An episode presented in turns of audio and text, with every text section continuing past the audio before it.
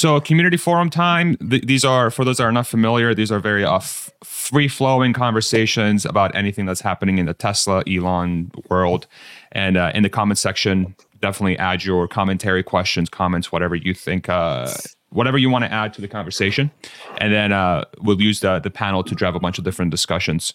Maybe we'll have um since we haven't had Andreas on for a little bit, did you want to kick us off with sort of what was front of mind in, in, in your head, and then we'll take it from there and see where the conversation goes? How's that sound?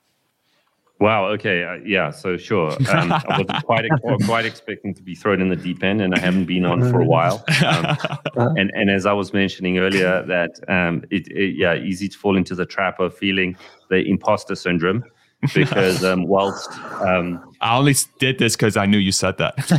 yeah, well, there you go. Yeah, thank, thanks for that. Really, yeah. um, we punish vulnerability here. Yes, clearly, clearly, yeah. yeah.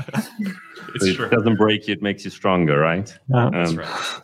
Um, so, so uh, yeah, I've lost my train of thought now, uh, for so, yeah. Yeah, yeah, no, I mean, I, okay, just to pick up on that point, it, it's it's interesting because in other forums, there's no question that yeah, like I can hold my own having a Tesla discussion, whereas amongst this forum, you know, and especially including the comments and whoever's listening, it, it's very easy and justifiable perhaps to feel the imposter syndrome. Um, so so whilst um, yeah, well, you know, I feel like the respect of the community, right? You you got to really respect the community, and you got to take what you say quite responsibly and and be very thoughtful about it. So. Um, that is, uh, yeah, that, I suppose that's what one point I'd want to make. Um, I know, Farzad, you mentioned let's keep today uh, uh, very much impromptu. Let's not do too much preparation. Um, that led me to think through some preparation, though, and uh, uh and uh, Reverse what, what, I was thinking about is a topic that we'd mentioned, you and I had mentioned before in the past, which is how do you um, how do you stay objective? And you know being being a tesla fan you listen to uh, obviously it's very easy to get all the tesla news and, and and the bull case but how do you stay objective and how do you um, listen to the bear case? And my, my thinking's evolved quite a lot around that. And in many respects, I've come to the conclusion that I'm less interested in the bear case from third parties because I think it's very difficult to find credible sources that provide a bear case. In fact, it's probably easier to work out the bear case amongst the community itself, amongst the experts itself. I think we're in a much better position to understand the vulnerabilities and the risks within Tesla than relying on actually less informed individuals. And as long as we put the right hat on and we we try and detach ourselves and put ourselves in the right space, we we can actually do a much better job around thinking through both sides of the fence, right? Um, and I was just thinking it'd be a nice thought exercise or a nice exercise to to go through where someone, perhaps one of us, plays dev or, or collectively plays devil advocate and and tries to flesh out the the bear case and we have a discussion around each specific point, right? Mm-hmm. Um, so almost like a simulated discussion uh, uh, around that. I love so, that. So that was a thought. Um, uh, yeah. Well, let me let me pause there. I love that. So so we're all going to put our Tesla bear hats on, knowing what we know about the company, and see if we can uh, come to a situation where we identify the true bear cases or the true bear talking points that would really apply to Tesla versus what the Tesla self-proclaimed Tesla bears are actually mm-hmm. throwing out there today. I just want to understand that's that's the exercise we're going to go through. Is that what you're proposing?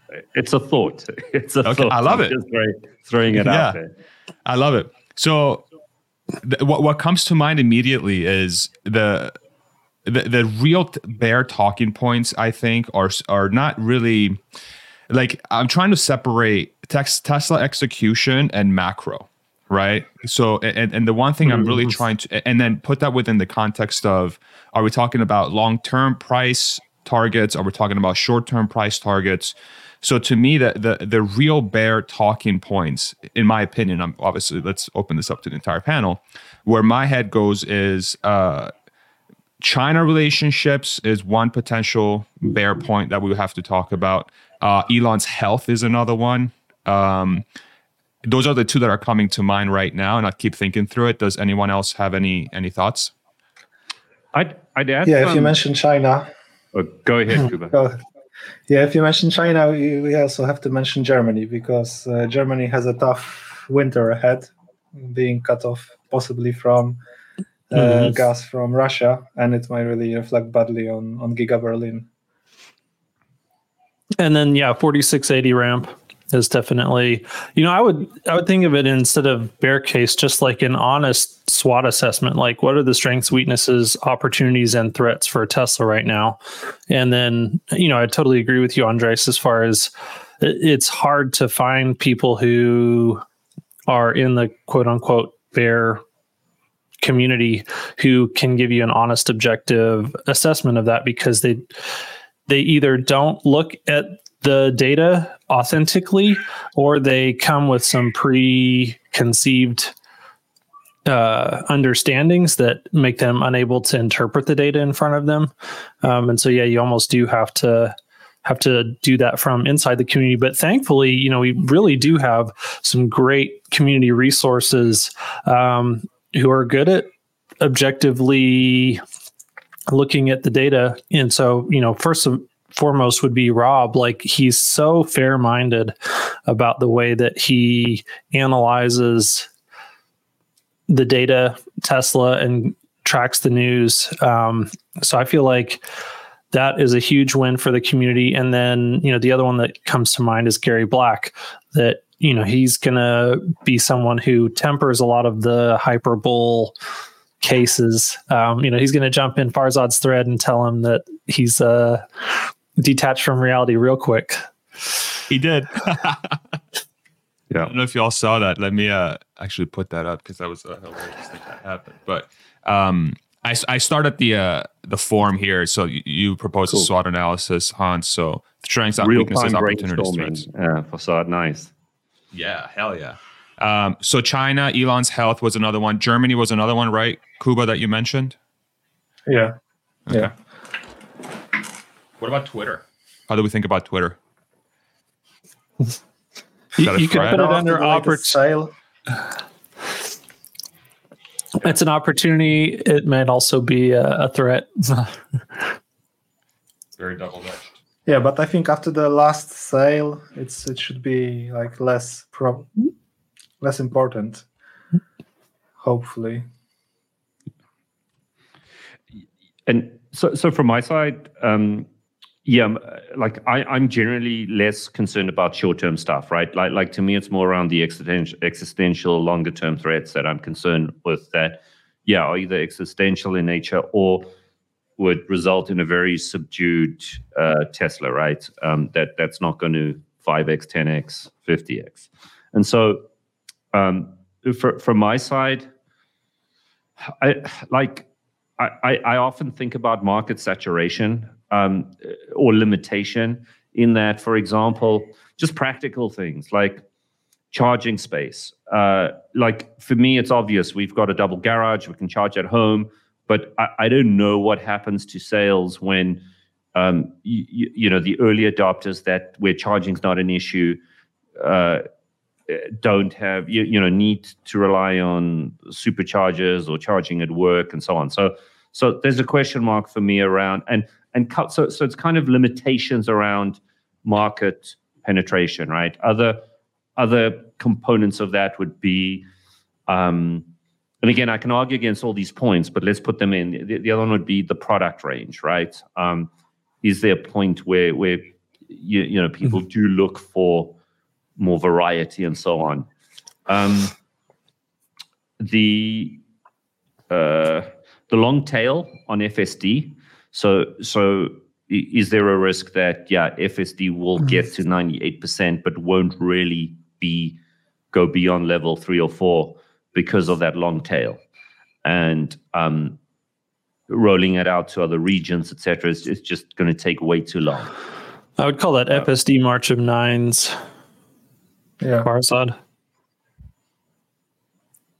okay It, do we think FSD is an opportunity as well, or do, should we just treat it as specifically as a yeah, uh, yeah, definitely, uh, definitely an opportunity. And I would say even even if they can't fully complete the March of Nines, there's still a lot of upside opportunity in very valuable products that they can capture revenue from. And then there was a, a, Andreas. You made also a point about markets, uh, potential market saturation and the range of products. Do I have this sort of identified yeah, correctly think, on here? I think my, call it early or premature market saturation, maybe um, due to a range of uh, of potential factors, right? Okay. Yeah. So that, and then I think the last one, I'm uh, the last one, but certainly one more I would add is, um, you know, so failing to scale the energy business, right, for for a host of reasons, right? Um, whether those are kind of technical in nature, like, um, you know, the solar roof uh, practicalities of of scaling that, or whether it's just it it it can become a very commoditized play.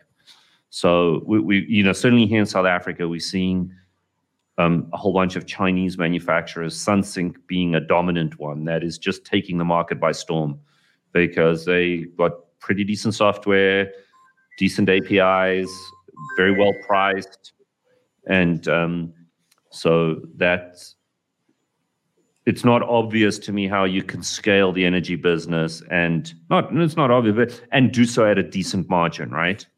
So there's a margin threat and there's a scaling uh, a technical ability to scale threat. And then a lot of people in the chat are mentioning materials as one. Yep. Yep. yep. So this is lithium, nickel, all the different raw materials, right? Yeah. For the batteries specifically. Okay. There's actually we might be uh, building out uh, the the best crowdsourced uh, bull like bear sort of like you know just a SWOT analysis of the company uh, as we go through this document. In the comment sections, uh, definitely throw stuff out there that you think should apply to one of these things. Right now, we're focusing on weaknesses and opportunities, I think, mostly. And I think we should start there because we can all probably rattle off the mm-hmm. strengths from the top of our easily. mind when we're sleeping. So, and weaknesses as well. Um, how do you guys think about service? Like uh, uh, the service network for Tesla? I wouldn't put it as a strength. Yeah. okay. So I heard strength and weakness. What, what are we saying? No, I say it's not. I wouldn't put it as a strength. Yeah, I would say maybe an opportunity because I don't know that I would call it a weakness, but um, uh, to, I mean, to, to, me, it's, I agree. It's an opportunity. I think it's a short term. Maybe it's a short term weakness, um, but but long term, I'd say it's an opportunity because yeah, and we can get into why, but yeah. Yeah, we've danced around it a bit, but let's just um, make it tangible that this is a long term SWOT that we're not going to okay. worry too, too much about short term. Yeah. Things. So I did hear I did hear Kuba say it's a weakness. Why why do you think it's a weakness? Well, I'm I'm looking for anything that I can call a weakness. Uh, yeah. Service was the first thing that came to mind. Be objective. well, let, let, let, let's try and uh, just quickly put that to rest. Whether uh, my, my view is this: I think everyone will will will struggle with service. Um, it's uh, new product line, new skills, mm-hmm. new. So, so I think the existing. So, so I rate service in relation to what the other OEMs would be doing as electric ramps up. I think Tesla will inherently be ahead of the curve. But importantly, my view is because of their philosophy to not make money off service they will um, innovate in that space um, in a way where they will drastically minimize service mm. costs. And their tight integration will help them innovate in that yep. space, right? They will easily analyze service issues and make mm-hmm. uh, changes throughout uh, as upstream as necessary to, to, to mitigate them. So, so in the long term, I'd say it's a massive opportunity in in the work in the short term, yeah, we we know there are varying degrees of issues around mm-hmm. that. I'm curious for y'all who are both international, like what is Tesla service experience internationally and from your sense of things, how would you compare that to, you know, some place like California where it's much more uh, saturated. Kuba, we don't have cars here. We have Powerwalls. I can comment on that. But do, do you have a view on the uh, uh, on the perception Yeah, of? not great because of uh, scarcity in terms of the scarcity of Tesla resources because we have one uh, service center for a country of 35 million people. Mhm. and uh, fortunately it's quite close to me so i'm not complaining and we have one mobile technician who recently visited Wow. me and he happens to live in the same city so i'm lucky but he is supposed to travel all around the country which is like i Wow. don't know 600 miles and 600 miles more or less a square uh, so it's tough it's it's tough because it's, under, it's certainly under investment and poland is not a priority market for them yet and we also see that with superchargers but Mhm. there's quite uh, not certainly not a lot. And this summer, traveling in Poland with an electric car is a pain because there's huge queues at the at the chargers. Yeah, I and on posted this a, uh, we, we we don't have the vehicles haven't launched in South Africa. It will be a while before that happens. Um, we do have power walls. There's not that many. There is some local Tesla presence, but generally support is done remotely and largely out of the Netherlands, um, and it's done through installers, right? So to to to be honest, um, it's inconsistent, right? It, it, it, it's very much still like service and support. If you need support, is largely a function of the quality of your installer, more than so. So Tesla has less control over over that, and they they obviously try not to deal with end consumers because that's not the model and it's not scalable for them on the Powerwall side, and um, so so you'd get inconsistent service depending on how good your installers are. Actually, on that on that front, I think that might be a bit of a risk in the future because uh, as you scale internationally, you choose the biggest countries, and then what is left is the smaller countries, and you have a bunch of smaller countries where you have to put a lot of effort, but there is not that many potential consumers. Uh, so it, it doesn't scale that well once you want to go for the rest of the world.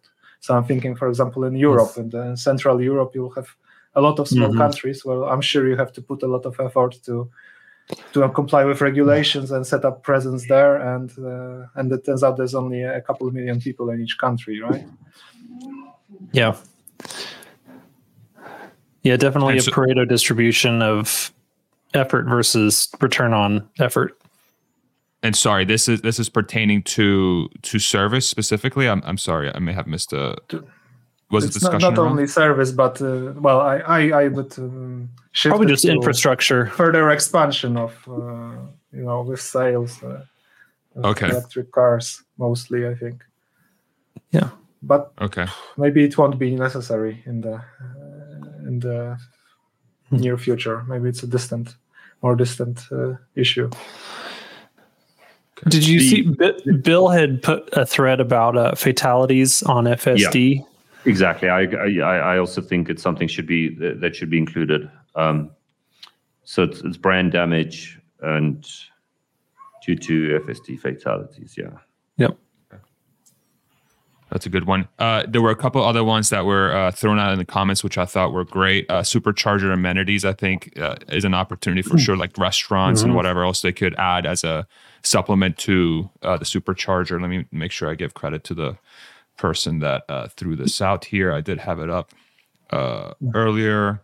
Sorry, I, I forget who it was. I can't find it on the Roll comments. off My trash bad. can pools. uh, unionization was another one as well um, that that was brought up as a potential threat. Yeah. So Agreed. the unionization of workforce. You guys agree with that? Yeah. Yeah. Yeah. That was a really good one. Uh, FSD fatalities, which just talked about, and then uh, as far as you guys were talking about infrastructure build up being a potential risk, is that something one identify here in some way, How, or is that just more a, a point of discussion? I mean, it's almost as much an opportunity as it is a threat. I would say it's probably opportunity, just global, global expansion. So how does that um is that a something that they do as an opportunity to grow the business or is that part is that a necessary step they have to do to to grow? Oh, I, I guess it kind of goes hand in hand, doesn't it? Yeah. Okay. Okay. The, the threat for me there is regulation as a uh, counter to, as, as an inhibitor to the expansion rate. Mm-hmm. Um, yeah. both on the factory side as and especially on the raw material side, right? Which we, we, we know is a, mm-hmm. is a mm-hmm. major factor. So um, and it seems that at this point, regulation is not necessarily even getting easier, right? It it it could be getting worse. It depends. I don't know. I think I think yeah. up in the air. And and ironically, the you know the Green Brigade is perhaps contributing to that. But is is it in Chile where they've made it more onerous to um, I think start up lithium mines? I think they've they've been discussing regulation that makes it mm-hmm. more onerous for environmental reasons and so on there was somebody that threw out regu- regulatory interference as the point. Is does that kind of catch that umbrella? You think just regulators just stepping in and just screwing stuff up anywhere, or do we want to get more specific? Yeah, I think it makes sense because it's mul- multiple fronts, right? So it's uh, as Andreas yeah. mentioned on the on the raw materials side, also on the energy side, on the FSD side, certainly. Even so insurance. Fronts. Yeah. Okay all right, I'm reading through the comments here. There was a quick uh, super chat here. Gary, thank you so much for the five dollar super chat. Um, it looks like the question's off topic, so maybe we'll take a second to uh, to answer it. But uh, you guys obviously don't have to super chat, but if you are super chatting, uh, if you can keep it to the topics discussed, would be awesome. Uh, anything on lobbying FCC to prevent Dish from hoarding 12G channels and therefrom killing Starlink? Um, I'm not well versed enough in this, but um, the way I think about that is Elon knows how to navigate these sort of uh, environments, and if he wants Starlink to work properly, he'll figure it out. So I don't know if you guys have any other thoughts around that, but that's how I think. I, I think for Starlink and for SpaceX, it I, it's I don't think it's an mm-hmm. existential risk, but it can be an inhibitor. Um, I, I, suspect that affects the U.S. market only, so it's it's not all of Starlink. Mm-hmm. I, I, suspect. Um, I mean, I, I think it can be an inhibitor I don't think it's an existential issue for space for SpaceX. Um, you know, I'm pretty sure like Starlink is raises funding right for or you know for for SpaceX to allow them to move faster. I think he would find funding mm-hmm. even if Starlink wasn't um, a, a, big contributor, but um, it could slow things down, make things more painful. One of my just very high level um, impressions of that situation is that that upset a lot of different Apple carts, not just Starlink and uh, SpaceX. So I know that companies like uh, Amazon were also impacted by this. And I think that the number of players who are arrayed against Dish Network in this is much larger than Dish, and the likelihood that they can overcome uh, or lobby the government to successfully take that bandwidth is is low. Um, real quick, I'm fleshing out some of the points under the threats. So for China, we're talking specifically about the China-U.S. relations souring, right? When we when we're thinking about that threat mm-hmm. and how it impacts um, the gigafactory there. Kuba, you mentioned Germany. I, I, just want to make sure I fully understand. So, how is Germany specifically a, a threat to to Tesla? Uh, yeah, the, the risk is that uh, uh, with the war in Ukraine, uh, Russia might block uh, resources, um, specifically natural gas, and Germany is the, the biggest user. And yeah, so they they are preparing for some pretty bad scenarios in the in the winter well, if the gas stops flowing. And there's certainly one of the steps they'll have to take is to stop industry. And possibly, I think they'll first stop Giga Berlin before stopping Mercedes or BMW factories. Got it. Okay, thanks for that.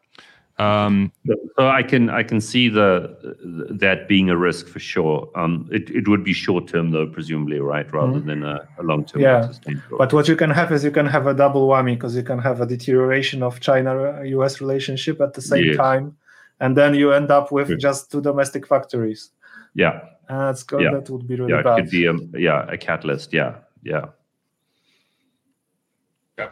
I, I think that's a good point. I think these things can become more significant mm-hmm. if they compound or they happen simultaneously. Like any one of these in isolation, mm-hmm. I don't think we'd worry about. But if two or yeah. three or four, and then mm-hmm. the share price gets knocked, and then it affects stock options, and it, it you know makes Tesla more vulnerable. So so there can be a vicious cycle that gets. Uh, hey, I would love the fleet hack to be a problem that we really need to seriously worry about because that means that we are in an era of massive profitability that um, will be able to fund any any fleet hack mitigation strategies that need to occur. Is that is that almost too far reaching, or do you think it's a legitimate long term? Uh, yeah, I think it's a legitimate long term threat. Yeah. Um, yeah. Yeah, I, I yeah, I I mean, again, I don't think it's existential, but I think it is. Yeah, I think the likelihood of that is is quite high. I think the impact can vary depending on mm-hmm. uh, uh, on severity and, and so on. So I think that's a really good point. The the, the one I would add, Farzad, is it's a bit weird, but it's like I think the likelihood's low, but but it's not unfeasible. It's like a a large scale coordinated effort, last last effort from the remaining players in in the oil industry, in the vehicle industry, to to to collude and get together and mm-hmm. fund a massive attack on on Tesla, right? Uh, at a scale that's significantly larger than we've seen now, right? I, I, mean, the likelihood that they can get their act together to do this on a large scale is it's very small, but desperation might might lead to that, right? Mm-hmm. Yeah. Yeah, that speak Rodman brought up a basically a similar point in the chat. And when you think about it just in terms of the oil industry and companies currently being disrupted, it's more isolated. But as Tesla continues to grow and expand the markets that they're disrupting, you know, that pool of the disrupted grows and grows as well. And so n- now you see people like Dan O'Dowd and, uh, you know, people in the software space who are also feeling this competitive threat. And so I, I do expect for this pool of um, basically fudsters to continue to to grow linearly with Tesla's product growth. Got it. What else? Uh, somebody brought up boring tunnels using designated FSD tests as an opportunity. Um, how, what do we think about boring tunnel and or boring company and Tesla coming together? Yeah, definitely an opportunity. Um, you know, many have put forward the idea that that will be the first place that we really see the Tesla network operating on a full full self driving robo taxi network. Um, I think that's possible, uh, it, but the you also have to take into account how fast the boring company the boring company is able to scale the number of tunnels that they have, and right now that's still pretty slow. So, uh, but long term, it's definitely a huge opportunity. Um, yeah, I have seeing a lot of opportunities coming. Sorry, Kuba, go ahead. I have an issue with Tesla that's bothering me a little bit, but possibly not huge because it can be rectified quickly. This is uh, completely ignoring uh, V2G, vehicle to grid, which I think is a, is the future. And it it frustrates me that I have uh, at home over 120 kilowatt hours of battery, and I cannot use it to power my home. Uh, and I see that with the entrance of uh, like you know the F-150 Lightning, mm-hmm. it might now hit mainstream, and I'm hoping that this would cause Tesla to reverse course on that because it just wasted uh, wasted resources, and it's not like uh, Tesla to and Elon to tolerate that. Yeah, that's a very Apple-like move. I think that what they've done there, right? It's like, well, if, yeah. if you want that feature, buy buy another product, right? Mm-hmm. Um, uh, and I and I agree. Like, like I've heard Elon's view on that, and he's saying, well, it's a different use case, have a different product for it. But to your point, Kuba, like you got 120 kilowatt hours, you probably mm-hmm. consume your your your house consumes 20 kilowatt hours in a day. So that's that's like what 10 percent of your oh, well, okay, you know maybe 15% of your battery um, Mm-hmm. just to to give you backup for one day it's it's Yeah. when you need it so it, it, it does make it, you know the option value as a consumer of that would be significant but yeah Mhm. Yeah, and especially yeah, even just for emergencies, that would be huge. I don't have Yeah. to plug it in every day, but it'll be Exactly. good to have that Yeah. peace of mind. With the complicated geopolitical situation, it will be really welcome. Yeah. do, do, do, does anyone know if they can enable that through software or does it require changes to their inverter system and so on I, I remember I- that there was some discussion that it's a hardware thing in the in the plug. at least in the older ones, I don't know if they've updated that for newer models, but yeah, that's what I'm remembering as well. okay Certainly in case of CCS, because I don't think in, in Europe, because I don't think CCS is ready yet for for two directional transfer.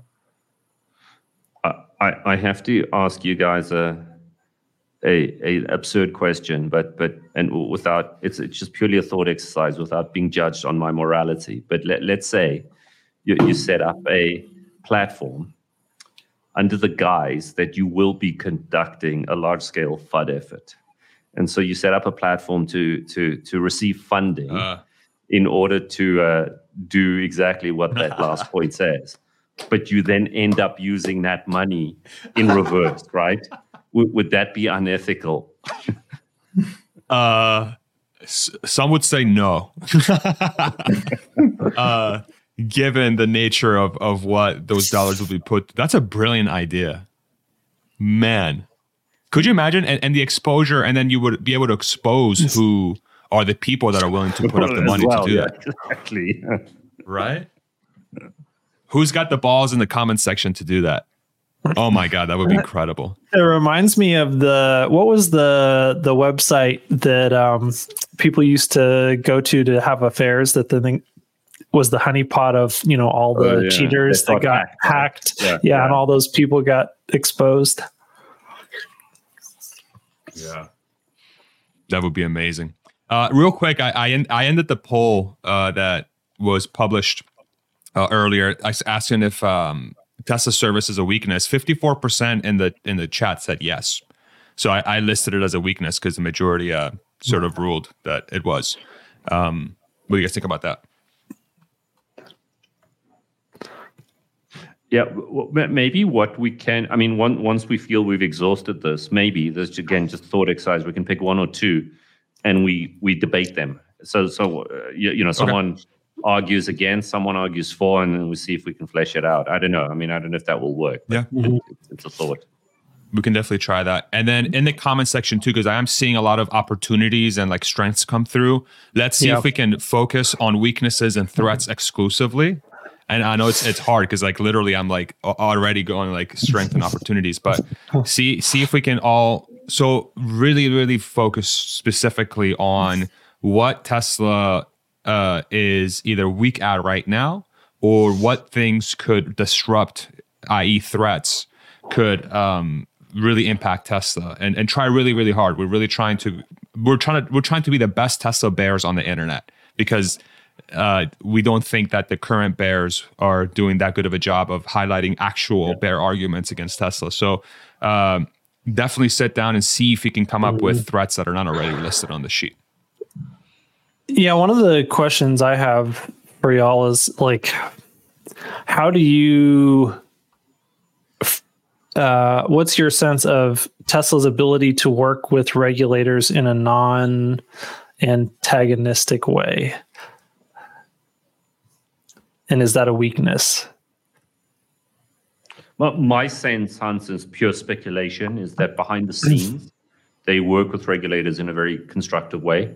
Uh, I think the way Elon at times can uh, come across on Twitter can be uh, can appear, but but not always. I think I think he's shown respect as well for regulators.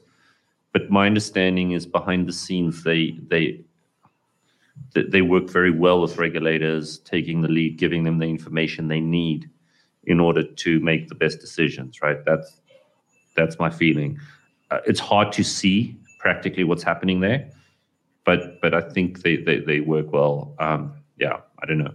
I don't know if anyone's got a more informed opinion. That's what it seems like from the effects that they've been able to get on, on the regulatory front. It's not been terrible, certainly. So they mm-hmm. seem to know how to do it. There's an interesting point here um, no competition exists. I do you think this is a weakness that there's a lack of competition, which means that yeah. Tesla could go even faster? How do you guys think yeah. about that? I think that's such a good point, actually, because in the absence of competition or being so far ahead of competition, goes back to how much is the business's uh, ability to innovate driven by Elon, and how quickly would complacency sit in if he's not driving it, given the fact that there is such low competition. Actually, it's a very good perspective. That actually. I think that goes back to mission that, you know, he's done a very good job of installing that sense of urgency that is mission based, not threat based. That, you know, the threat is and just an existential global threat. It's not, hey, my competitors coming to take my lunch money. Yeah. So Tesla Q is right, man. Uh, the competition is a problem for the wrong reasons. Yeah. it's ironic. Maybe they made it like this the, the whole time. We're just, you know, misunderstanding yeah. them. That this is like this is what we mean when there's no yeah. when there's, you know, yeah. competition is the problem. Um This is an interesting one. People are buying and immediately reselling Teslas at a premium. Tesla's losing that money being manipulated, short term weakness. Yeah, we're, we're focusing on long term, um, on long term uh, SWOTs. So let's let's see if we can come up with ones like say five ten years down the road or like a legitimate uh even three years down the road uh or even two years down the road yeah um, the biggest thing that we haven't really spoken to directly we've talked about some specific things but is that just macro environment risk that I think um, it was Friedberg who talked about it in last week's All In podcast. Like, there's so many little bitty risks all over the place, and you know the the likelihood of any one of those things happening is not very high. But then in aggregate, when you have so many of them, the likelihood that one or two or three of them will actually occur, and then with the way that everything is so interconnected, the cascading effects of any one or two or three of those macro risks um, is pretty significant. And that's kind of the the place that we're in. That we've had a system that has just building up has been building up systemic risk in the globalized world order. Um, that yeah, you can get things like the food crisis that's going to really become more and more and more of a problem over the next few months. What does that set off? Um, what kind of instability does that create? And then how does that cascade through a global supply chain? Got it.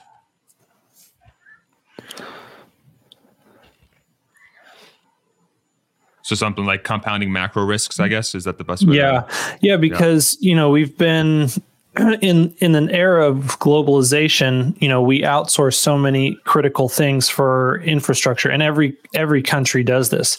So there are very few countries that are self sufficient enough to where they don't severely depend on other economies, other nations, other suppliers. And then when that supply then gets disrupted, it really can create not just a problem, but as we've seen throughout the past two years, a cascading series of problems that is really hard to predict the outcome of or the severity of. Mm-hmm. Got it. Um, the, the other issue that's come from the comments, and actually potentially ties into that. Well, depending on the timeframes, is is yeah, w- what happens if Optimus is successful and threatens job security, and that can catalyze massive political movements um, against Tesla, right? So again, if that's not managed carefully, um, it, it could create the same effect as FS, the fatalities would have, but at maybe even at a much uh, much larger scale. I would even lump FSD in that as well, because you yeah. know uh, a lot of people drive for yeah. a living, and if yeah. a robot's doing it at a tenth of a price, and all those drivers get put out of work, truck drivers, truck drivers, Isn't one the of the trucking most industry the largest uh, single employer in the U.S. Right? Yep, four million, five million, something, something like that. Mm-hmm. I don't know. Exactly. Truckers, drivers, etc. A lot of jobs. A lot of jobs. Um, yeah. What else? It's a bit. By the way, this is a great exercise, Andreas. This is like such, that was such a good idea. Such a good idea. We'll make this like known. Like we'll just share this document to everybody, and the bears yeah, can actually build Twitter, a freaking yeah. model. I mean, what what what would be nice is to put this on a platform like a Reddit platform or something where you can where there can be discussion around each point and things can be upvoted, and so each point can be fleshed out, right? Yeah. Um, and uh, yeah, that that to me would be a nice. So it forms the the starting point for more in-depth discussions on each on each mm-hmm. one. Yeah. Um, is it a weakness that Tesla? It goes back to PR, but the weakness is that they don't get recognized for the good that they are doing. Lives saved by FSD. Um, uh, CO2 emissions saved. Um, and so it's, it's I suppose, the imbalance of, of, of good news versus the bad news and the fact that there's, you know, money being spent on the funding the bad news, but that there isn't um, a counterbalance. Yeah. I suppose it's lack of PR. Yeah. It's a take on that. Correct. So, so um, uh, not being able to maximize positive stories of Tesla right? Yeah, like safety and yeah, yeah, and yeah, yeah stories and, and more so, yeah, exactly mm-hmm. the the systemic good that it's doing. It's almost like an audience arbitrage because there are people who are profoundly affected by this and who share that, but then maybe they're they don't have the reach of being able to share that message that then creates opportunities, you know, in the in the presence of FUD for that stuff to just get drowned out or not to get uh, not to get the recognition or the the reach that it needs. This one's a really interesting one. Tesla loses their mission focus, and somebody else brought it up earlier, where the culture is going to be harder to maintain as it gets bigger. I think that's a really good point. I think that's a yeah. really good point. Yeah, I think ma- maintaining culture, so size, complexity, and mission dilution, mm-hmm. resulting in culture um, dissipation, right? I think I don't know if I would call it a threat, but something just that I want to continue to observe over time is do they continue to maintain their pace of innovation or do they begin to slow down and act more like because I think that's the you know one of the metrics that you can use to tell is the culture still what it needs to be? Is are they slowing down and acting more like the rest of their competition or are they continuing to move at tesla speed? Yeah. I, I mean here's a question around that hans which I, you see, the question is, would they go the is is is the natural course that they'd go the Apple route, where Apple innovated in the early days, but you know established enough presence, reputation, quality, and now don't really innovate in terms of they're not on the forefront of new features, but are really good at building in refined uh, refined improvements across the ecosystem, right? And so, is it a case where Tesla won't need to be the first or innovate in terms of like you, you, know these major new things, but can actually lag behind, but just do things really well because they've got an established market share and footprint and, and all that. Apple. yeah, maybe eventually. I mean that that seems like so far away from now. Like there's so many product innovations that we know are still in the pipeline that I would think that you're talking at least a decade, if not more, before you even begin to get to that point where you're not talking about a stage where they're just innovating on on product and and being at the forefront of leading everyone else.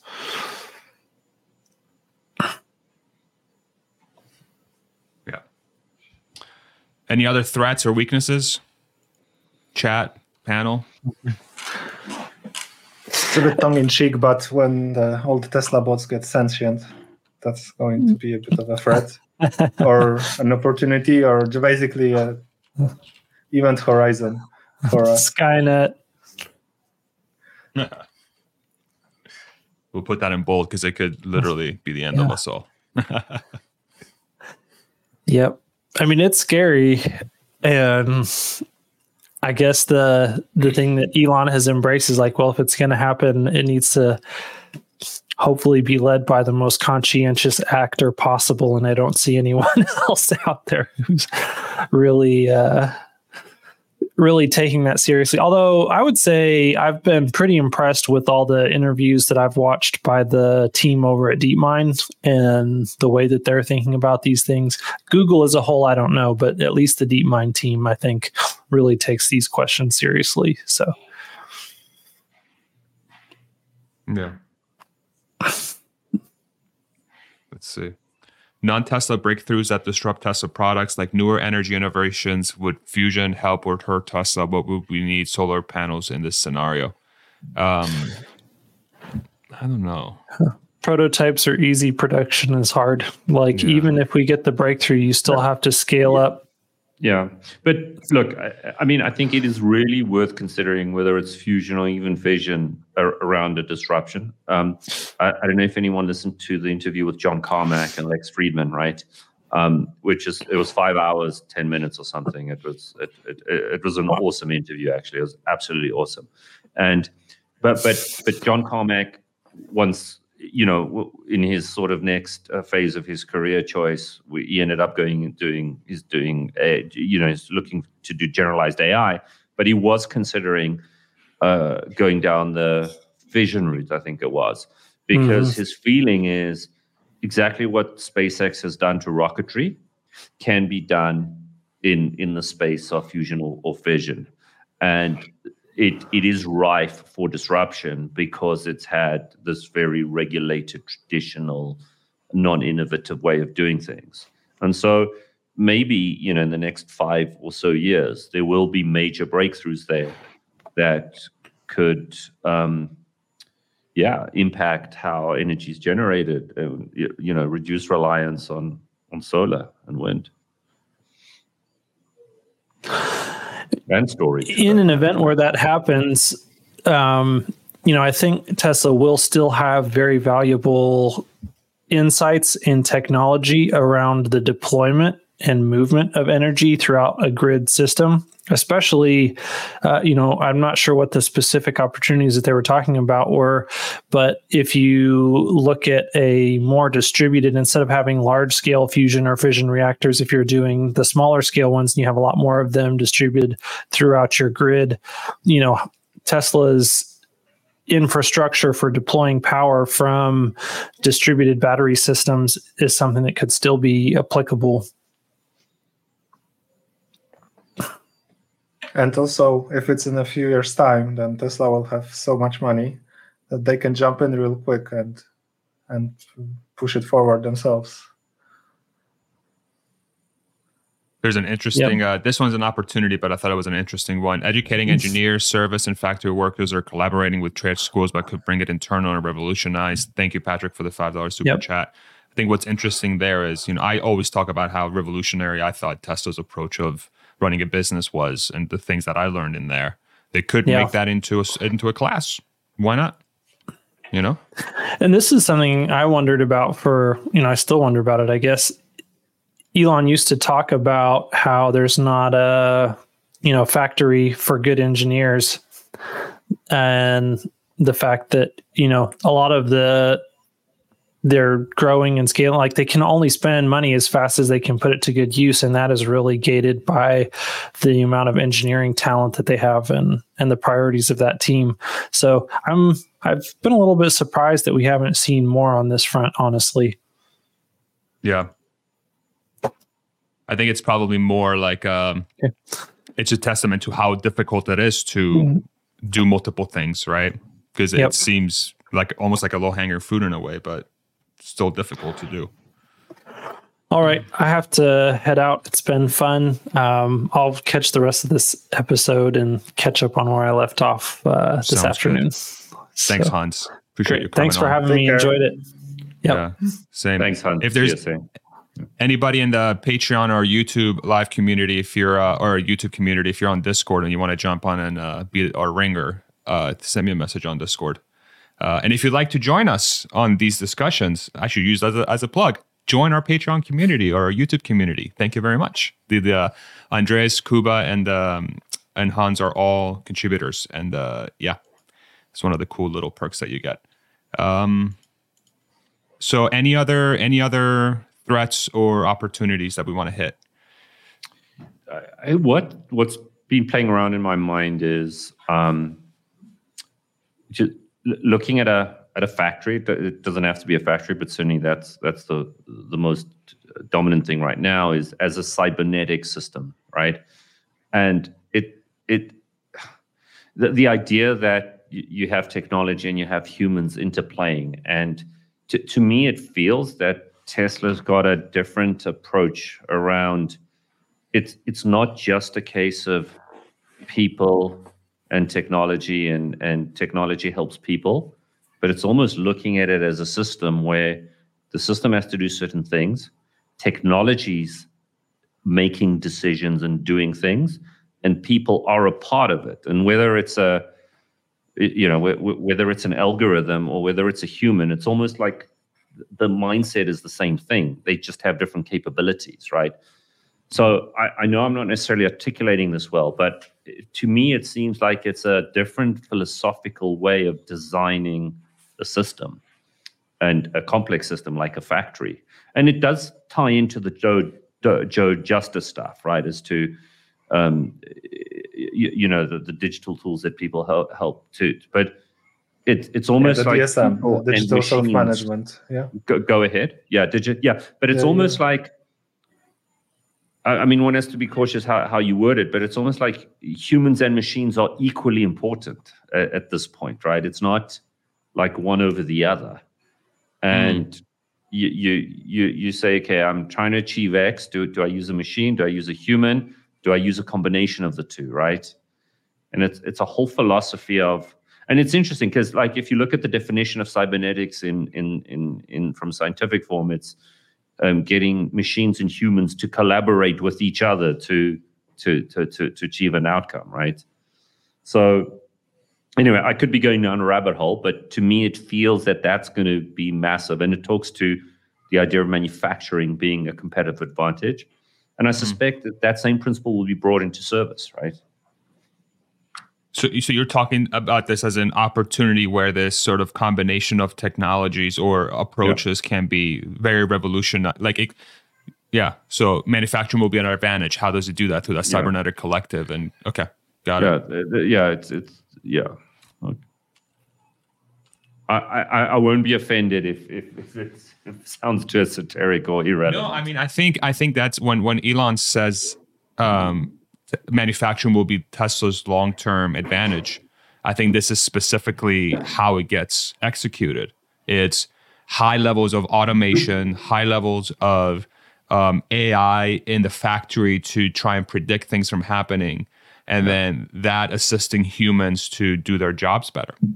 Yeah. You know, how else would you get better in manufacturing? How else would that become a gigantic competitive advantage long term versus anybody else? Is you're leveraging technology. You know, yet you can humans can only do so much. It would have to be that combination of those two. Um, come together for. Uh, so I think I guess maximization, maximization of man and synergies, uh, cybernetic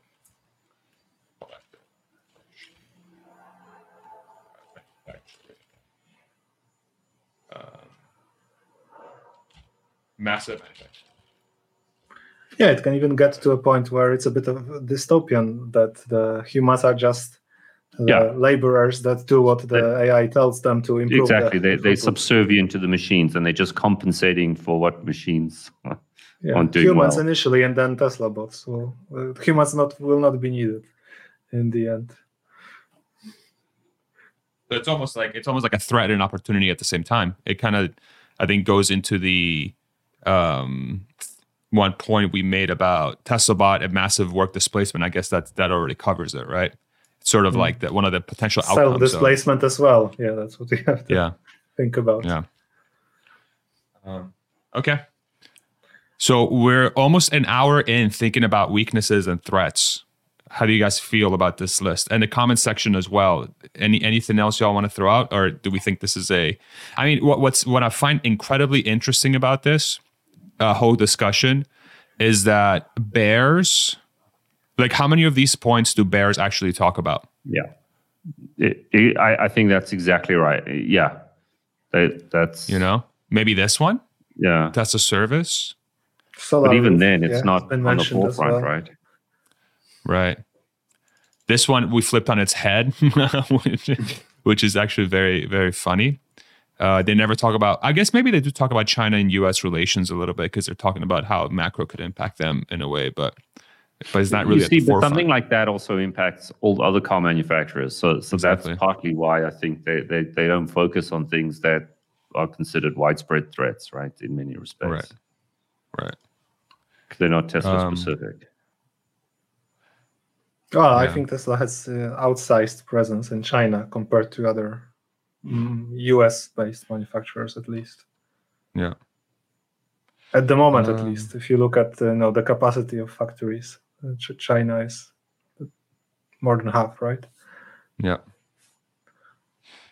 I'm looking through the comments to see if there's anything else. Um, uh, due to fast growth, Tesla could spread itself too thin with worldwide resources, feedback from fringes rollout, the speed of feedback loop with new human capital. Yeah, we kind of have this covered a little bit um, under this one. Uh, Tesla loses mission focus as they get larger. The Yeah. culture maintaining Tesla speed hurts, right? So I think it's a great one, Julio, but I think we do have Yeah. it uh, covered. Yeah. Um, And and again, I think Yeah, we it- it didn't- goes back. Sorry, go ahead, Kuba. Uh, sorry, Andreas. So we didn't talk anything about ESG, but I think it's it's been prominently Oh, yeah? discussed before, right? So I I think it's clear to everybody. But you you put it possibly from the comments, right? That's exactly right. Yeah, somebody dropped it, and that's exa- so. This this we're talking about how ESG masquerades. Uh, it, you know, basically, um, what's interesting about ESG is that it's it's a primarily a uh, like a f- I guess a funding resource or a uh, a mechanism that would allow Tesla to be become either investable or be able to borrow money. But in a world where um, Tesla is self-sustaining from a cash perspective, like outside of it, like how how would it truly impact Tesla? You know, like it, maybe in the when if they need to borrow money, they might be in a really tough situation. But um, I do think it's a le- legitimate or maybe you know, maybe they will be, maybe they, uh, I don't know, government and any big corporations will not buy Tesla cars, for example, Yeah. because they are not ESG compliant.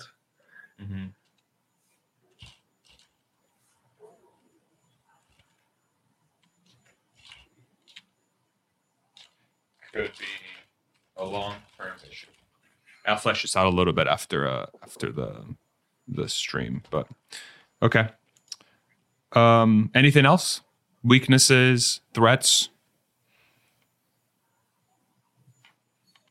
Five. Should we put some uh, background straws. music? Let's see. We'll do some of this. See if we can uh I wish I had like dun dun dun dun. What's that one? the Jeopardy song or whatever. Um, Just grab a guitar, Farzad, and yeah, see, right. see what you can come up with. okay. Um, all right, I think we did pretty good here. So we're we're an hour into the stream. Do we want to uh, pick one or two of these, like you said, Andreas, and see if we can um, debate them a little bit? Do we want to save that for a different discussion? How you guys feeling from a um, from a capacity perspective? Do you guys comfortable? Or We can try, although I feel like it, this exercise has already been quite taxing intellectually. So I'm not sure if we'll be able to do do the exercise justice. To be honest, M- Maybe maybe we let's try. take one. let, us take one and try, yeah. right? Okay. Just, just to see, because just to get a feel, since we're in it. I agree, it it has been quite taxing, but maybe maybe let's give one a shot. Just just one. Yeah. Okay. okay. Which one? Which one would you like to discuss? Kuba. Anything? Any yeah. Hmm. Preference. Got no preference really. Uh, maybe what? Which one was the most surprising to you guys?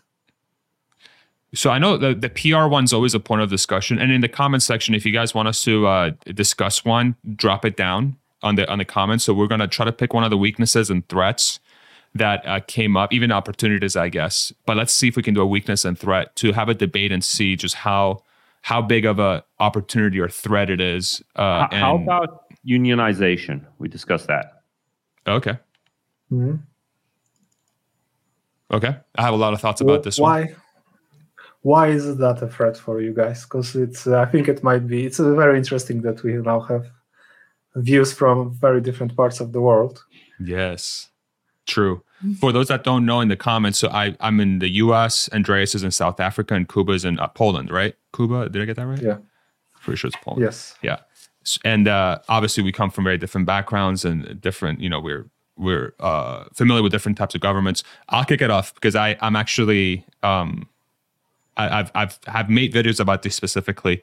I think unions are uh, uh, they they minimize uh, at the core they minimize innovation because for unions to work in the states they have to have very rigid and very uh, specific type of um, a uh, again a construct around how people work i.e you know people are are they can't really switch jobs or switch roles within the job because the union says well you shouldn't be doing that because someone else is responsible for that. And if you do that we can't track your progress. And we need to be able to track your progress so we can pay you fairly so on and so forth.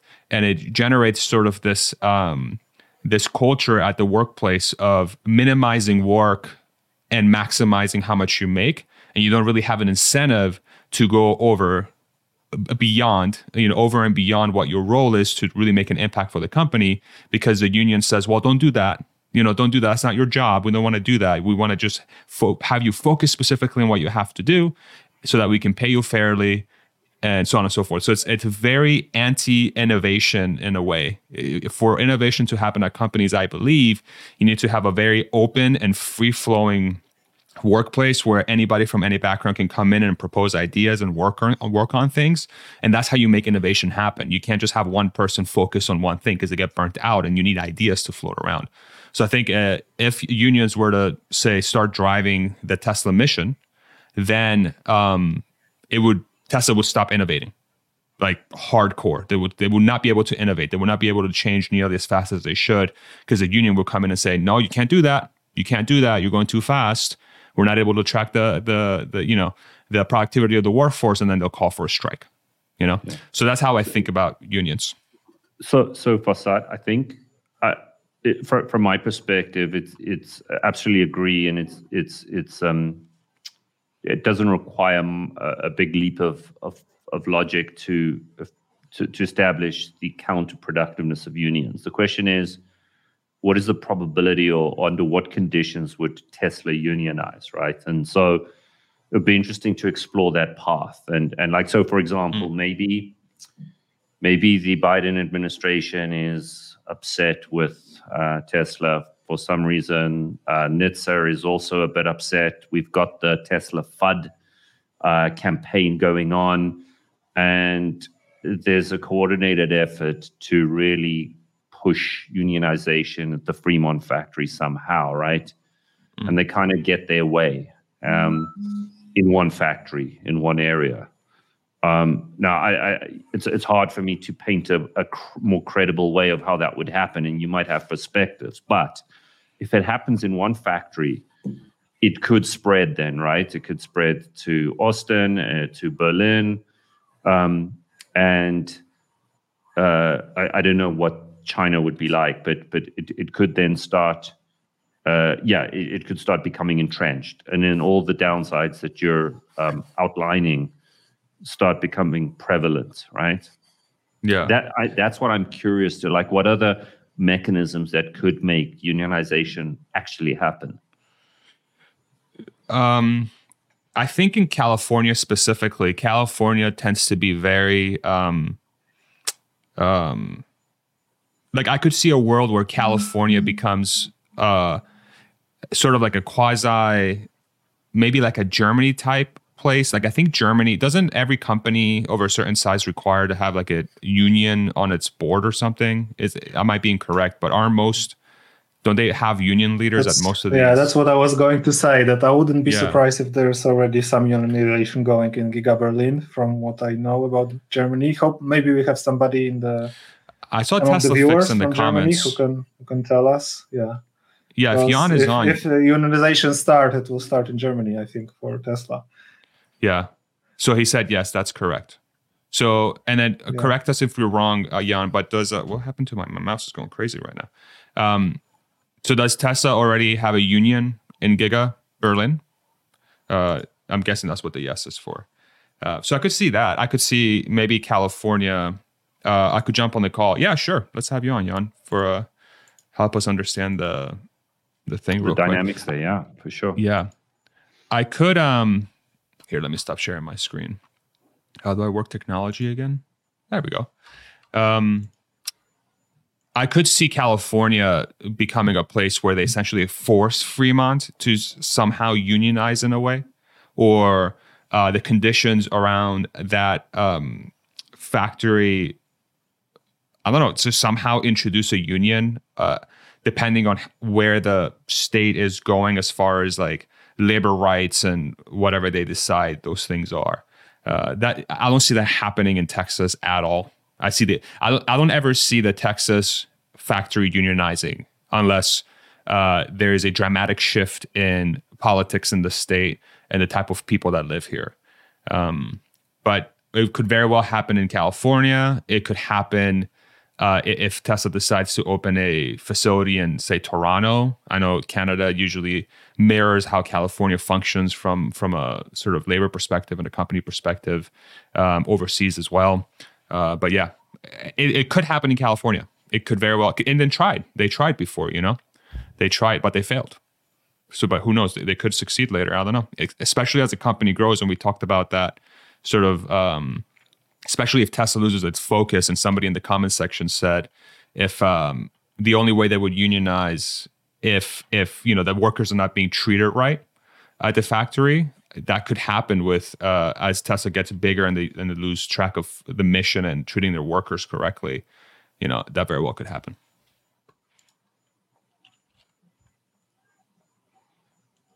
Yeah. How's Jan doing? Possibly not in China, right?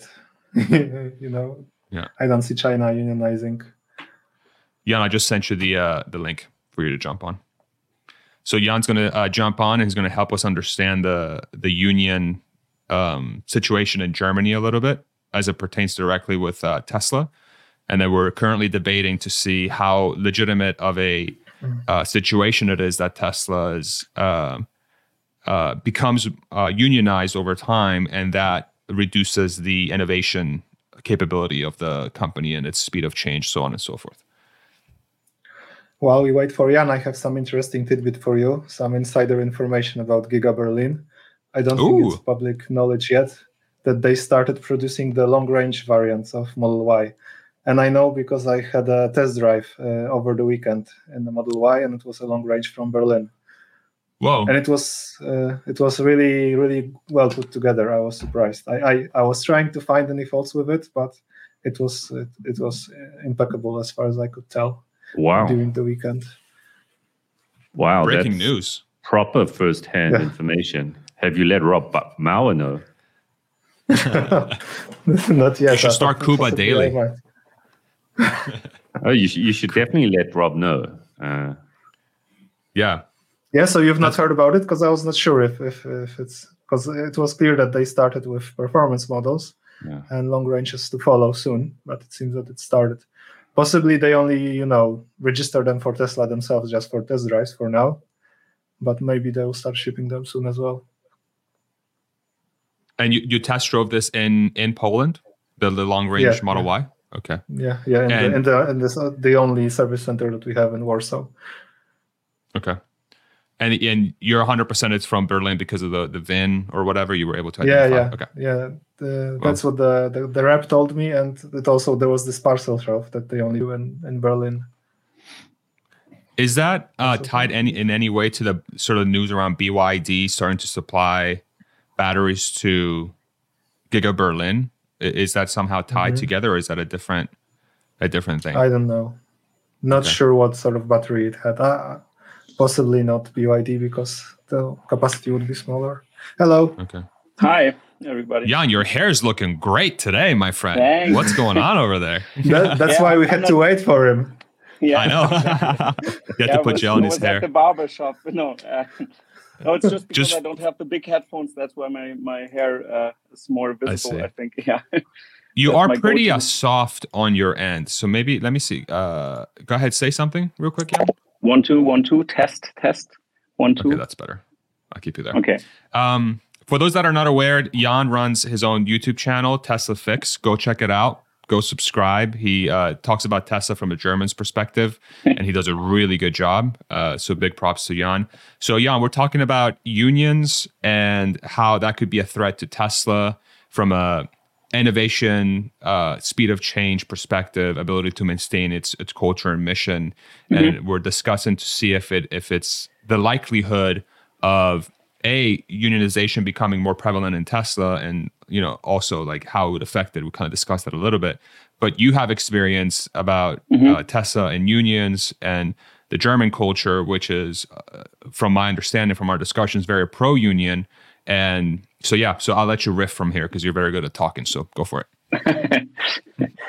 Uh, yeah, um, you have to understand that um, the system in Germany we have a social economy. That that's a little bit different from the from the economy in the US, for example. So um, social ideas are very important in the companies, and also like like uh, treat your workers right, pay them well. So everything is very regulated in Germany, as we know. Uh, so so that's why they they uh, secure security and and securing everything is a huge uh, deal in Germany, and taking risks is not really a culture thing that we do here. So so um, that's why the unions are always um, on the table more or less in every company that's that gets bigger. Um, so to a certain extent, if, if a company has more and more workers, I, I don't really know the number exactly, but um, then the unions get more or less relevant. And also we have the IG Metall, um, which is a huge union that um, also is uh, very influential in the in the um, yeah in the payment um, of the of the different companies.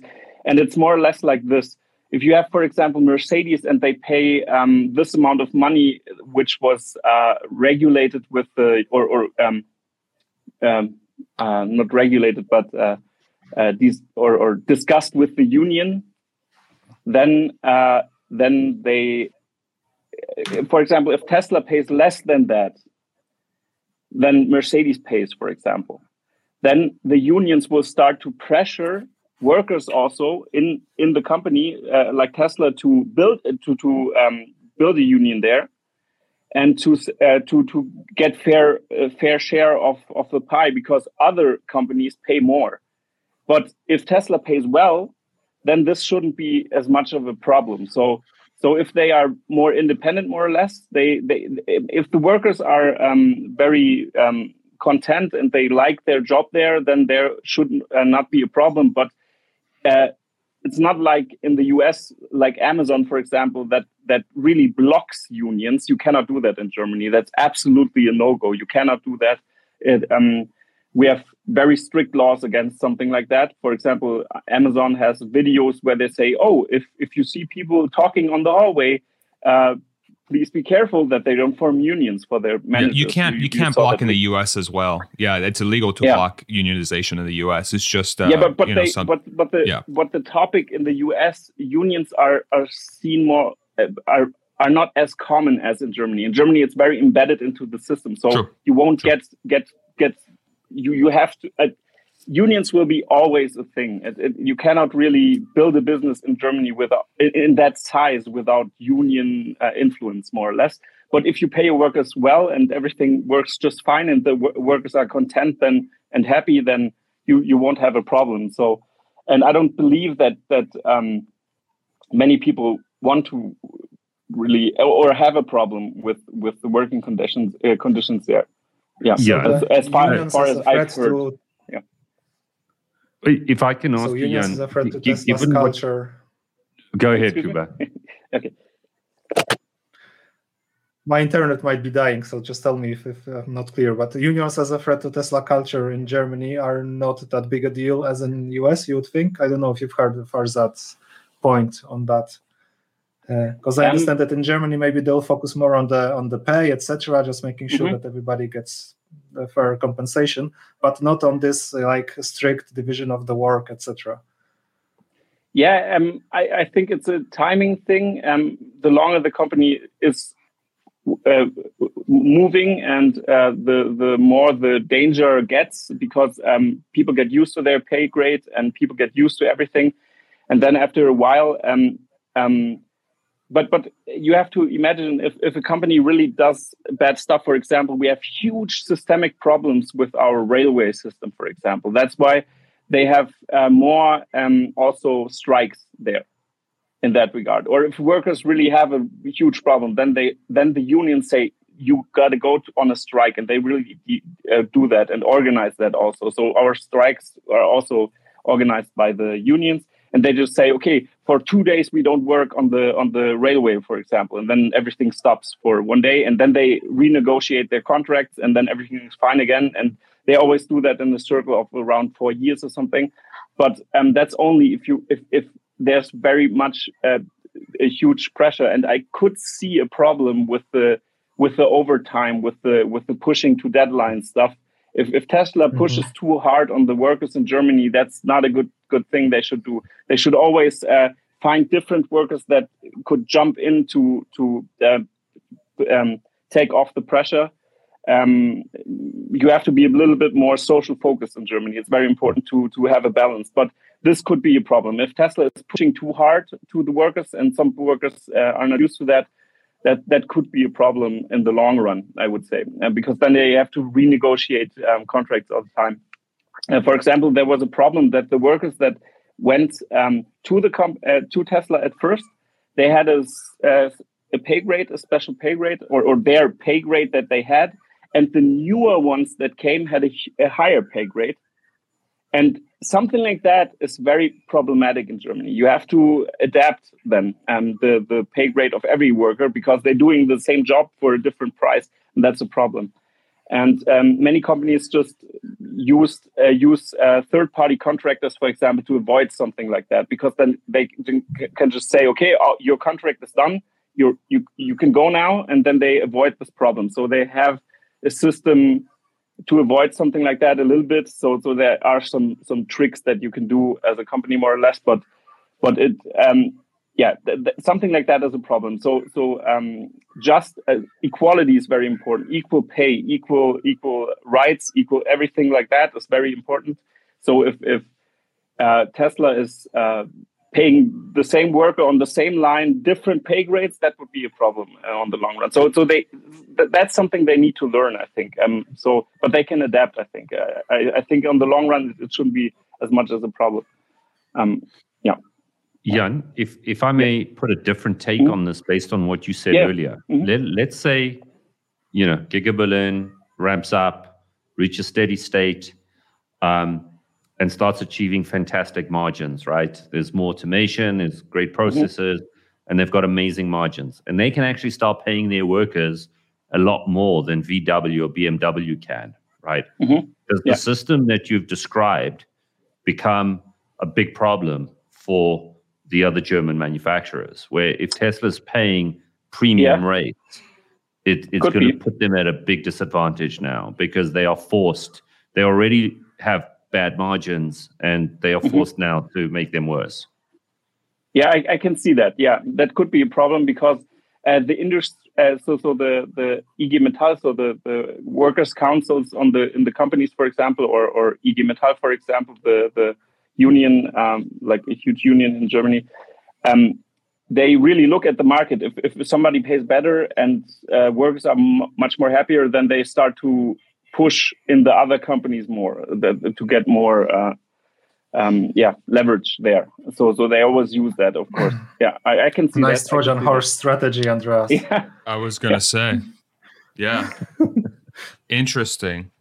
Huh. Yeah, it's it's it's complicated because from an American perspective, it's it, it looks it's so different. It's very strange to see that because in, I, I could see one problem if if Tesla would auto automate, for example, very many processes more and more. Let's say in ten years or fifteen years, so they have automated um, many things, and they um, all their workers more or less become obsolete, or more and more workers become obsolete. That is a huge problem. Getting rid of workers that have a contract directly with Tesla.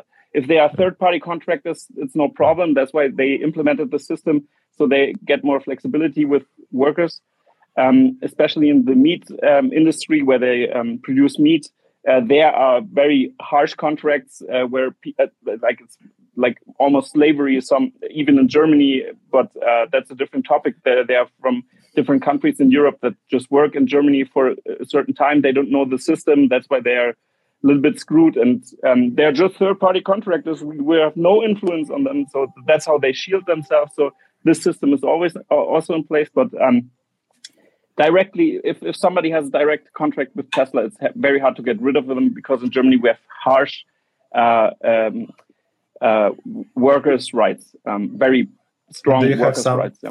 first-hand info over giga berlin in giga berlin they employ directly or they use contractors? Do you know? No i don't really know about that but but i think they they they employ directly and some contractors i don't know i don't know the number i'm, I'm not sure but may, maybe somebody knows I'm, yeah, it's a mix. I think um, because yeah. it, it depends on if it's low low uh, low labor more or less or not so complicated labor. It's oftentimes third party, but if it's um, a little bit more complicated, then it's uh, directly.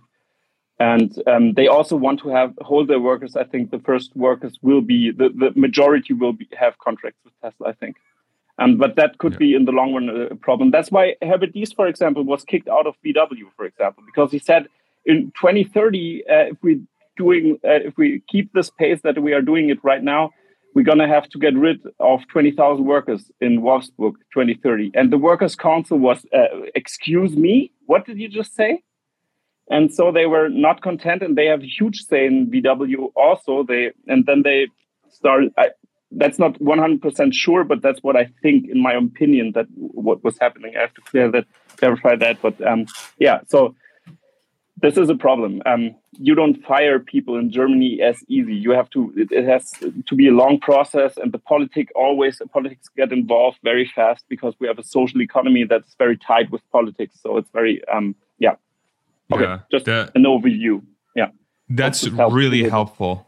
That's extremely helpful. I think the the the point that sticks out to me is uh, within Germany uh, is the rate of acceleration of automation and AI potentially displacing or minimizing the number of jobs that Tesla would hire for their operations could be a big uh, red flag for the unions there that mm-hmm. says, hey, manufacturer, how come you're only hiring, you know, how come you are letting go of or only hiring a fraction of the percentage of workers that BMW or Mercedes or somebody else is hiring? You are, you know, I don't know. Could that be a situation where they're just like you're automating too much, or am I not thinking about this right? Um, I wouldn't say that. I, I, I never heard of a scenario that w- got into that direction, but um, you have to to see that um, it's just way slower to get rid of workers. So um, the problem is Tesla has to ramp up. They don't they not every process is automated, so they need workers, for example, and then they um, just ramp everything up.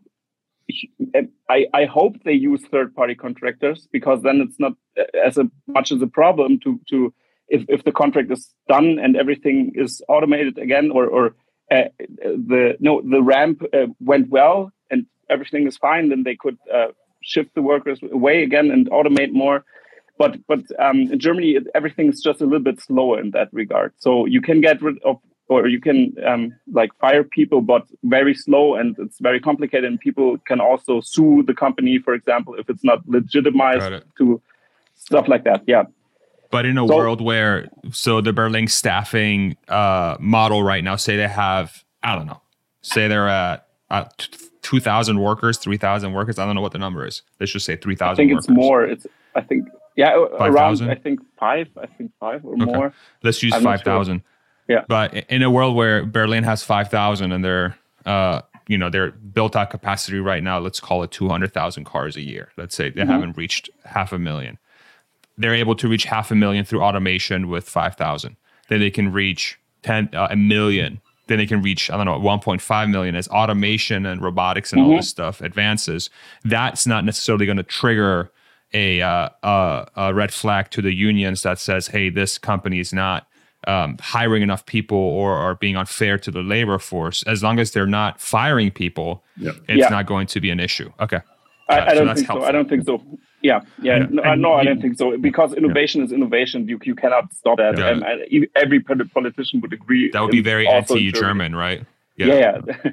yeah. yeah. No, and and so you can see, uh, yeah, the, the, the scenario where there's a core group of people around the existing ramp up to half a million, let's say, but because Tesla is going to continue expanding the factory to a million, one and a half million, they can build in efficiencies, but still use this core group of people to do the additional half a million and, and maybe even need some more. But they, you know, they don't need to double. They they can, yeah.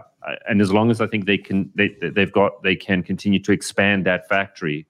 It they can build in the efficiencies in terms of cars yeah. per person, but um, uh, without needing to to retrench anyone. Yeah.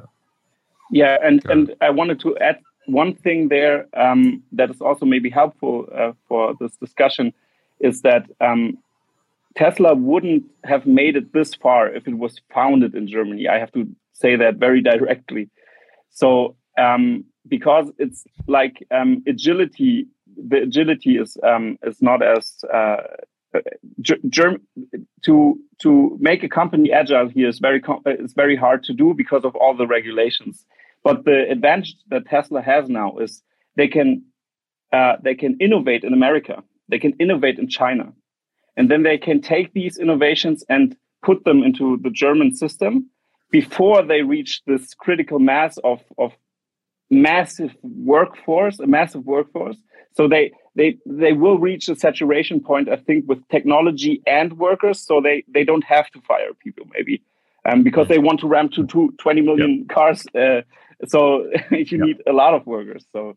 Yeah. So that's that. Um, I think I think it, it, it looks good in, in that constellation because they innovate in different countries, but not in Germany. In Germany, it's it's good for processes, for example, for efficiency on the line, for example, that's something that, that German engineers can bring to the table.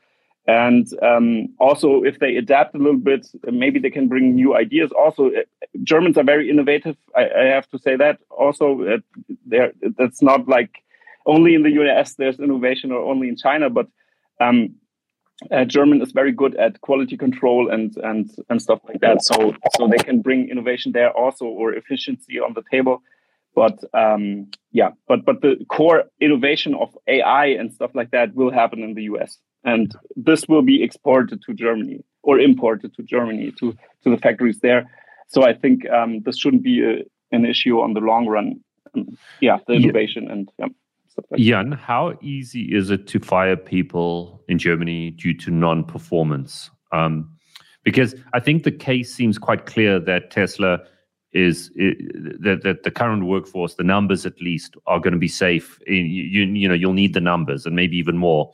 But the question is if if they, they've hired too quickly and they don't quite have uh, the, the the level of skill that they need for the longer term, and they need to go through a, a an exercise of improving the quality of the workforce. What what what does the law make provision for there? It's like that. Um, you have to imagine the German government gives a lot of money because we have the the like nearly every person in Germany pays more or less thirty percent tax or forty percent tax, and um or even more forty five percent tax, for example. So there's a lot of tax money in, inside of the the German German system. They have a lot of cash and or, or money, and they use the money to incentivize. Um, um, for example, they they incentivize. Um, stuff like uh, if you want to expand your factory, for example, the battery um, the battery factory because Tesla wanted to build a battery factory there. They had a um, they got money from the European Union, for example, also, and and stuff like that happens.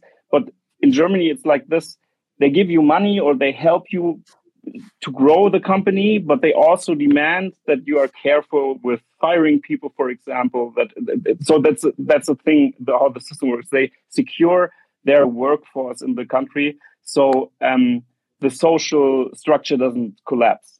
That that's why they they need the, also they need the workers because they pay taxes. That's also a thing. So mm. so they like companies that have a huge workforce, for example, because yeah. they all pay taxes. And but but the thing is uh, to get onto your uh, question um, because I'm just swifting around a little bit as always. uh, so German. Yeah. uh, yeah, it, it's it's like that that um, you. Okay, I have to rethink. Okay, How hard is it to I'm, fire people?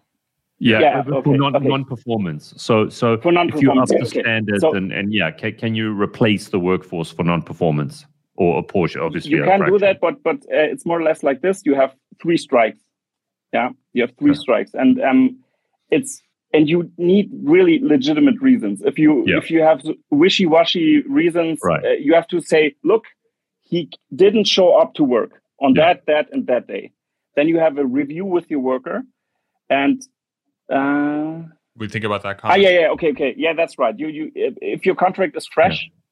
then it's easy because you have a, a, time, for example, half a year or three months, for example. They're on on pro, what is it uh, called? Probation. No, Pro, a pro, probationary employment. Yeah, probation yeah. period. Yeah. Yes, then it's very easy to fire people in the first year and uh, that's why you don't get long-term contracts more or less because uh, they want that this flexibility to fire people. That's that's correct. Yeah. The, yeah. the, it, it sounds it yeah. sounds similar to South Africa actually, um, mm-hmm. because okay. we have the same thing. There's a three-month probationary period, and then um, you you know non-performance. It's very onerous to prove non-performance, and as an employer, you have to be very thorough and you, you also need three strikes and as you say you have to be very mm-hmm. objective about um, that the expectations of performance are very clear, measurable, mm-hmm. And a very clear uh, process. And and you also have to demonstrate that you've supported the employee, right? You got to you got to show that you've done mm-hmm. this in yeah. the spirit of of improvement, right?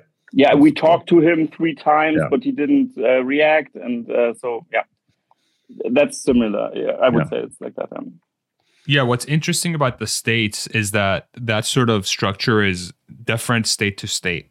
So, for example, ah, yeah. in mm. when we're in Pennsylvania, you didn't really have to give notice.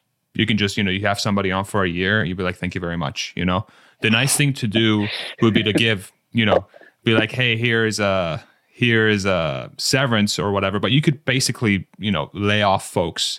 It was a right to work. I think it was called. It, it was a right to work state.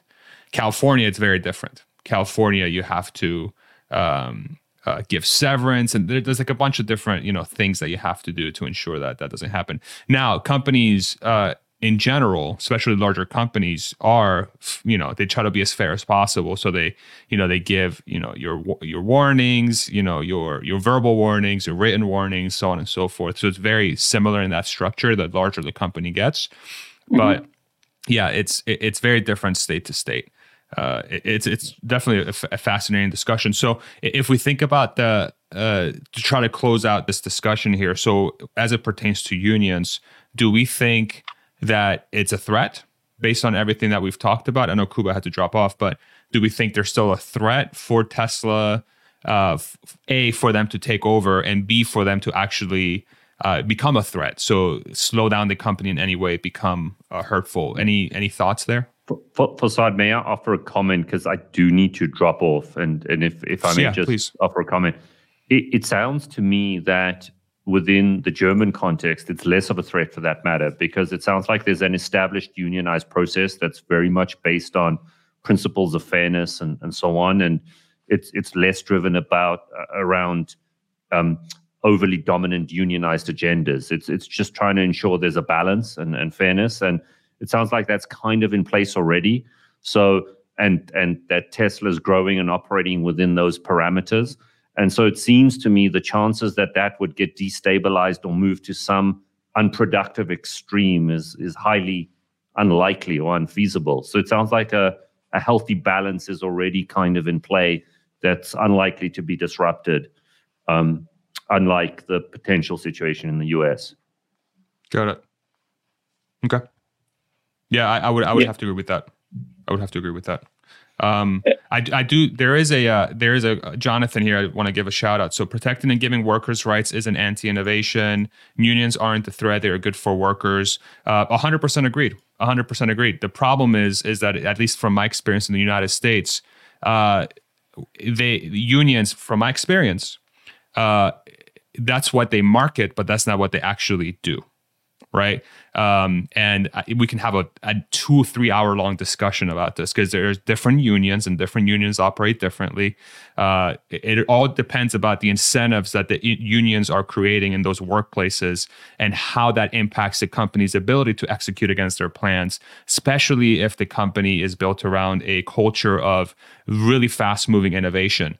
Um, and especially if they take care of their workers, right? Mm-hmm. So in the, in the thought process becomes what sort of um, uh, fun- forcing function the union will create once they exist, right? And the discussion around this is okay, how does this impact Tesla? My argument is is if if if if Tesla does become unionized, a that means that Tesla has stopped taking care of its workers, and then mm-hmm. b once the union takes hold, they'll quote unquote start taking care of their workers. In my opinion, but the ability to for Tesla to be as fast as they were uh, essentially becomes obsolete. Like forget about it. That facility is not going to move as fast as it used to. It's just not going to happen. Unions do not cultivate that sort of culture. Um, Gentlemen, my opinion. Drop off. Please, uh, please do. Yeah, stage. please do, Andreas. Yeah, thank, thank you, so much. much. Thanks, Andreas. Bye bye. Great yeah, to meet you, Jan. Thanks. Thanks. Thank you. Thank care. you, Andreas. Bye-bye. Great to meet you too. Bye. Yeah. Um, yeah, I just wanted yeah. to add something, Farzad. Please do. Just one thing. Yeah. One thing. Um, I have to clarify something. So we have unions in the worker council. Worker councils are inside of the company, and unions are more or less outside of the company. And that's very important. But some people, uh, some workers in the company are union uh, um, members, for example. Mm-hmm. For, for, example, for, from from the outside, from the union from the outside, from the IG Metall, for example. So that's important to see that. But uh, for example, VW, they they made a work or, or, they have a workers council to uh, have somebody represent the workers inside of the company to see their demands then they discuss everything. So that, that's a good idea how to deal with it because the union itself doesn't really see inside of the company. And that's uh, a problem. If, if if they just say ah more more wage but they don't see the macro um, strategy of the company but the workers council will see the macro strategy so they can adapt and and um, I think something like that would be very helpful at Tesla also because if the workers are working good together, they are content, they like their job, then they won't put uh, their foot on the brake pads or something like that. Right. So, right.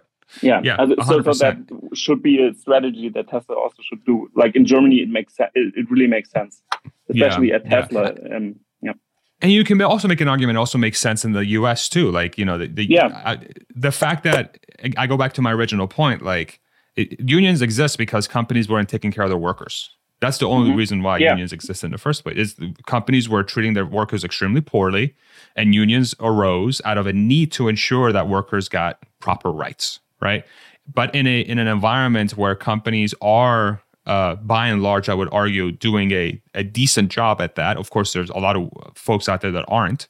Um, but in an environment where companies are doing a great job, what is the function of a union, right? Uh, and just yeah. having a union for union's sake, uh, I would argue, is like, yeah, it doesn't make sense. But um, yeah, I appreciate you coming on, Jan. This uh, we got you in as the ringer for the German perspective, as always. Uh, thank yeah, you very I've, much I've heard that. you you were talking about the German stuff, and I'm like, also the yeah. ESG. Oh, I'm like, oh, oh no, it's a little bit different. And I type Yeah, yeah. I love it. No, Yeah. I love it, and, and I really Yeah. appreciate your uh, viewpoint. And of course, in the comment section, I, I always find that the uh, the discussions around these community forums are super respectful by and large, and we're very open to opposing ideas. This is why we're doing these things in the first place. This whole panel turned into let's talk about the bear thesis the whole time, and we try to become Tesla bears for an hour and a half. So you know, it's it's this is the lovely thing about this community, but. um Thank you for coming on, Jan, and, and being our ringer. Hans, Kuba, and Andreas, who we've all lost on this forum because Yeah, they've had different things going yeah. on. Yeah, but thank you all very much for joining as well. Thank you everybody in the in the comments section for being part of the discussion. Uh, here's the link to the document that I've put together, which uh, collects all the um, collected all the different points that we've talked about. Anyone with the link can view, and we'll do that to make sure nobody deletes everything by accident. Uh, so here's the link to the document, to the Word document that you can view on your computer. We've started creating a, uh SWOT uh, exercise, which is strength, weaknesses, opportunities, and threats. Uh, and we focus uh, very hard on coming up with weaknesses and threats that Tesla could face uh, because we feel that the Tesla bears are focusing on the wrong things. Uh, and let's be objective about what are the real threats and weaknesses for Tesla. And the reason why the strength section is empty is because all of us in our sleep could rattle off a hundred of them, right? So it's not because we feel there's no strengths, is that we know what the strengths are. We're Tesla bulls, right? So we try to do an uh, opposite exercise. Uh, hopefully, it is helpful. If anybody has any ideas on how to make that list as easy to access as others, this I I don't own this information. Do whatever with it as you'd like. If you if y'all want to use this as a way to create a uh, I don't know like a, a website where people can go in and add their ideas or add to that list, please do. Um, this is just uh, again, these forums are really a way for, for all of us to sit down and try to understand where we're going, like what's happening, what's going on in the next couple years, uh, and we'll, of course we focus on Tesla and Elon Musk mostly, but that's because they they uh, they impact so much of our society nowadays, and it's a good starting point for us to have that discussion. So make sure you check out that um, that sheet. I'll also share it on Twitter for everybody to see. And yeah, Jan, thank you for jumping on. Thank you for everybody viewing. And if you have any last words, go for it. Plug your channel. Yeah, uh, one question. Oh, where'd you go? Why'd you go dark all of a sudden?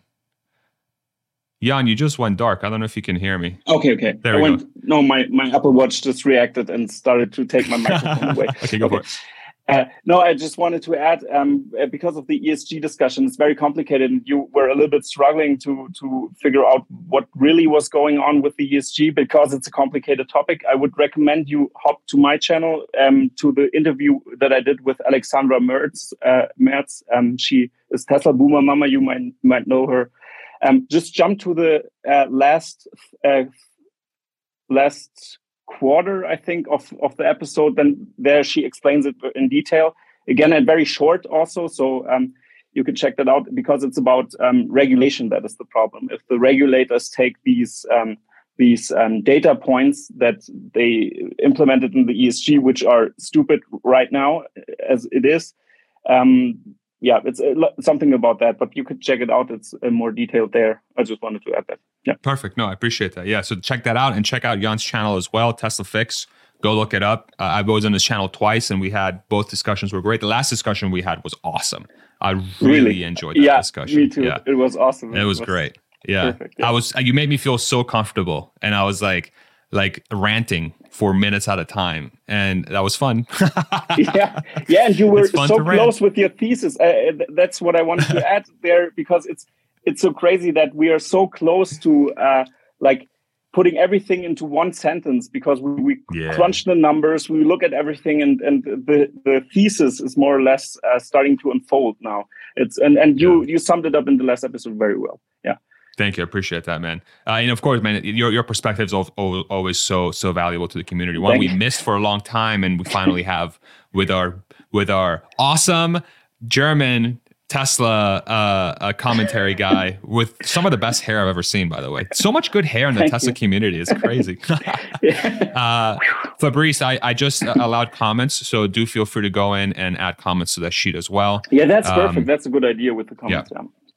For sure.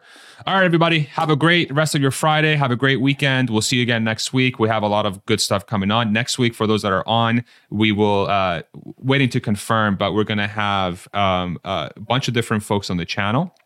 We're going to have uh, people from the Ford Mach EV vlog. I've invited them over for a Tuesday discussion, just waiting for confirmation, but I do think that's going to happen. We also have uh, Tesla Boomer Mama on Wednesday as well. She's going to be joining us to yes. talk. Uh, and again, I, I still need to confirm, but we have had this on the schedule. James Douma on Thursday. So that should be fun right? So we're going to pick his brain on a lot of different things, but we'll confirm with him to make sure that's the case. Uh, but he's on the schedule to come. As we get closer to the date, we'll release that YouTube live. Uh, if it gets moved, it gets moved, no problem. But he is slated to come on the channel. So look out for that. Thank you all very much. Thank you, Jan. Thank you, everybody. We'll see you in the next one. Have a great weekend. Bye, everybody. And end broadcast. Goodbye.